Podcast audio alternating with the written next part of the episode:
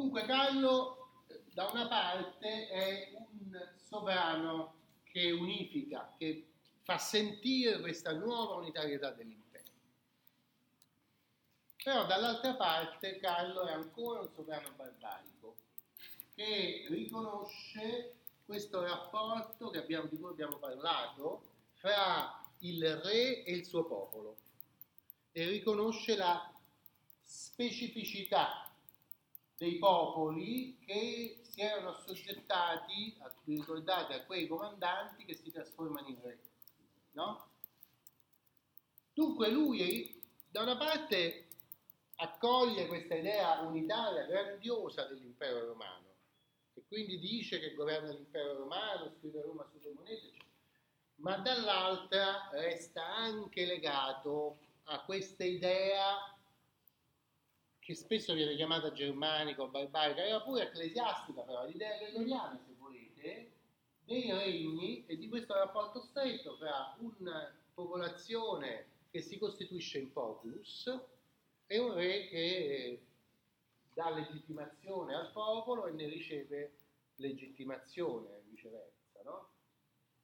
E quindi lui concepisce anche in questa tradizione che non abbandona la sua funzione non solo come unico imperatore, ma come re, rex, di tanti popoli diversi, cioè come uno che ha messo sulla sua testa diverse corone, non solo quella imperiale, ma lui è re dei Franchi, re dei Burgundi, re dei Longobardi, eh, fa campagne in eh, Spagna, conquistando una parte della Spagna liberandola dall'Islam, per esempio la Catalogna, Barcellona, che viene riconquistata, fa campagne contro i Sassoni in Germania, no? E allarga molto l'impero, assoggettando dei regni. E ogni volta che assoggetta un regno si qualifica come rex di questo regno. Per esempio in Italia era Rex Italie perché aveva sconfitto i Longobardi nel 774 e aveva acquisito la corona longobarda. No? Allora, questo fatto configura in questo tentativo di uniformità anche un forte pluralismo dal punto di vista del diritto. E quindi eh, c'è da una parte ci sono capitolari, si chiamano così le, le legislazioni di Carlo Magno, dei Carolingi, si chiamano capitolari, perché anche qui c'è una coesione con la Chiesa. I canoni ecclesiastici si chiamavano capitoli, c'erano testi emanati dai concili che erano divisi in capitoli, capitolo 1, 2, 3, no? Invece di chiamarlo articolo, come chiameremo oggi un codice, si chiamavano capitoli e Carlo Magno adotta una legislazione tipo quella ecclesiastica e dà lo stesso nome ai capitoli e la raccolta di capitoli si chiama capitolare, cioè l'insieme di capitoli. Capito? Eh, che cosa fa? In questi capitolari a lui detta non solo delle norme generali per tutto l'impero, ma anche norme particolari per ciascun regno nel quale lui è re. E facendo questo, proprio questa attività di sistemazione e rievocazione, fa riscrivere le leggi popolari di cui abbiamo parlato. Quindi in realtà anche queste leggi, la Lex Visigotorum, la Lex Burgundionum, la Lex Salica, eccetera, noi le conosciamo in verità perché Carlo Magno l'ha fatta scrivere. Se no, quelle antiche del tempo dei, dei Visigoti, non è che ci sono arrivati dei libri scritti dai Visigoti, sono stati copiati sempre al tempo di Carlo Magno, quando si è copiato un sacco di libri. Cosa interessante è che qualche volta, anzi nei, nei, nei casi più celebri, queste leggi sono copiate tutte nello stesso libro, cioè c'è un librone che contiene la legge dei Visigoti, la legge dei Burgundi, la legge dei Longobardi, eccetera, eccetera. Tutte in un solo libro che sono le leggi popolari. Eh? E Carlo Magno aggiunge dei capitoli, perché faceva capitolari, aggiunge capitoli a queste leggi, che possono differenziarsi gli uni dagli altri a seconda di quello che diceva la legge. Per esempio, c'è una disposizione nella legge dei Burgundi lui decide di cambiarla e inserisce un nuovo capitolo nella legge dei Burgundi, che si chiamano capitularia legibus addenda, cioè da aggiungere alle leggi. No? Ora questo configura un eh, pluralismo dentro l'impero. Allora, da una parte c'è questa tendenza all'unitarietà, unifichiamo la scrittura, unifichiamo le misure, rilanciamo la cultura romana, dunque il latino, no?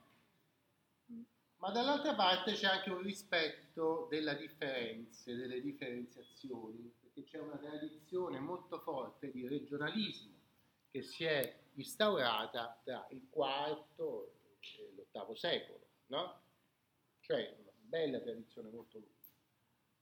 Quindi Carlo Magno riconosce questo pluralismo e organizza la giustizia consentendo che il giudice applichi la legge che corrisponde alla nazionalità, alla etnia delle parti che si trovano in giudizio.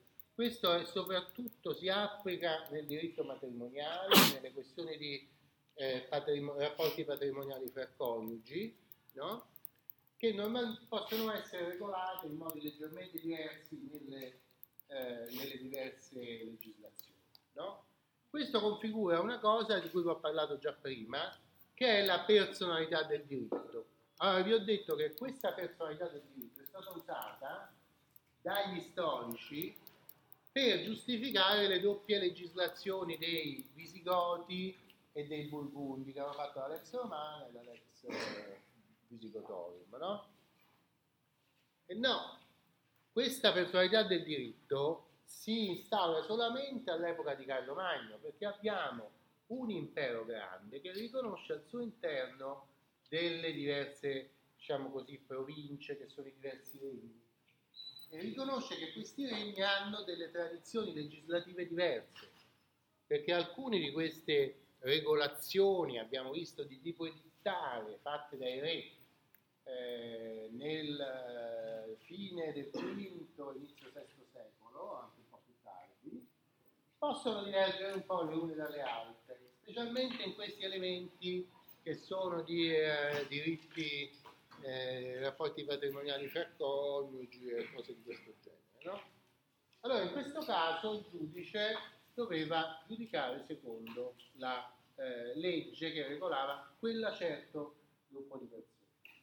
Il fatto è che a un certo punto si configura quello che oggi si chiama shopping legislativo, cioè cominciano a convivere persone perché le migrazioni sono un fenomeno costante, ci sono gruppi di franchi che vivono in Italia, gruppi di longobardi che vivono in Francia, gruppi di visigoti che si sono spostati in Francia perché c'è stata l'invasione musulmana eh, e così via. No? Quindi il problema è, dice, quando due vanno dal notaio, ma che è troppo tardi? È no. ora. Mancano tre minuti. Eh, vabbè. Ah, quando due vanno dal notaio devono dichiarare noi viviamo secondo la legge longobarda, quindi cominciano a fare quelle che si chiamano professione, professano la loro legge.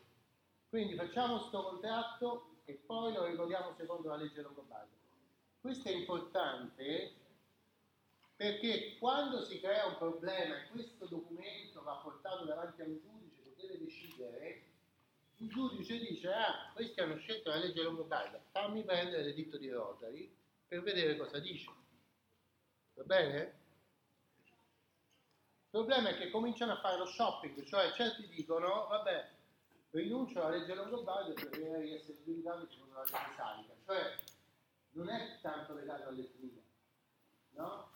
cominciano a dire, vabbè, siccome l'altro è, decidiamo di andare con la legge sua, che meglio, come fanno oggi le società che si costituiscono in Irlanda perché si pagano Irlanda, no?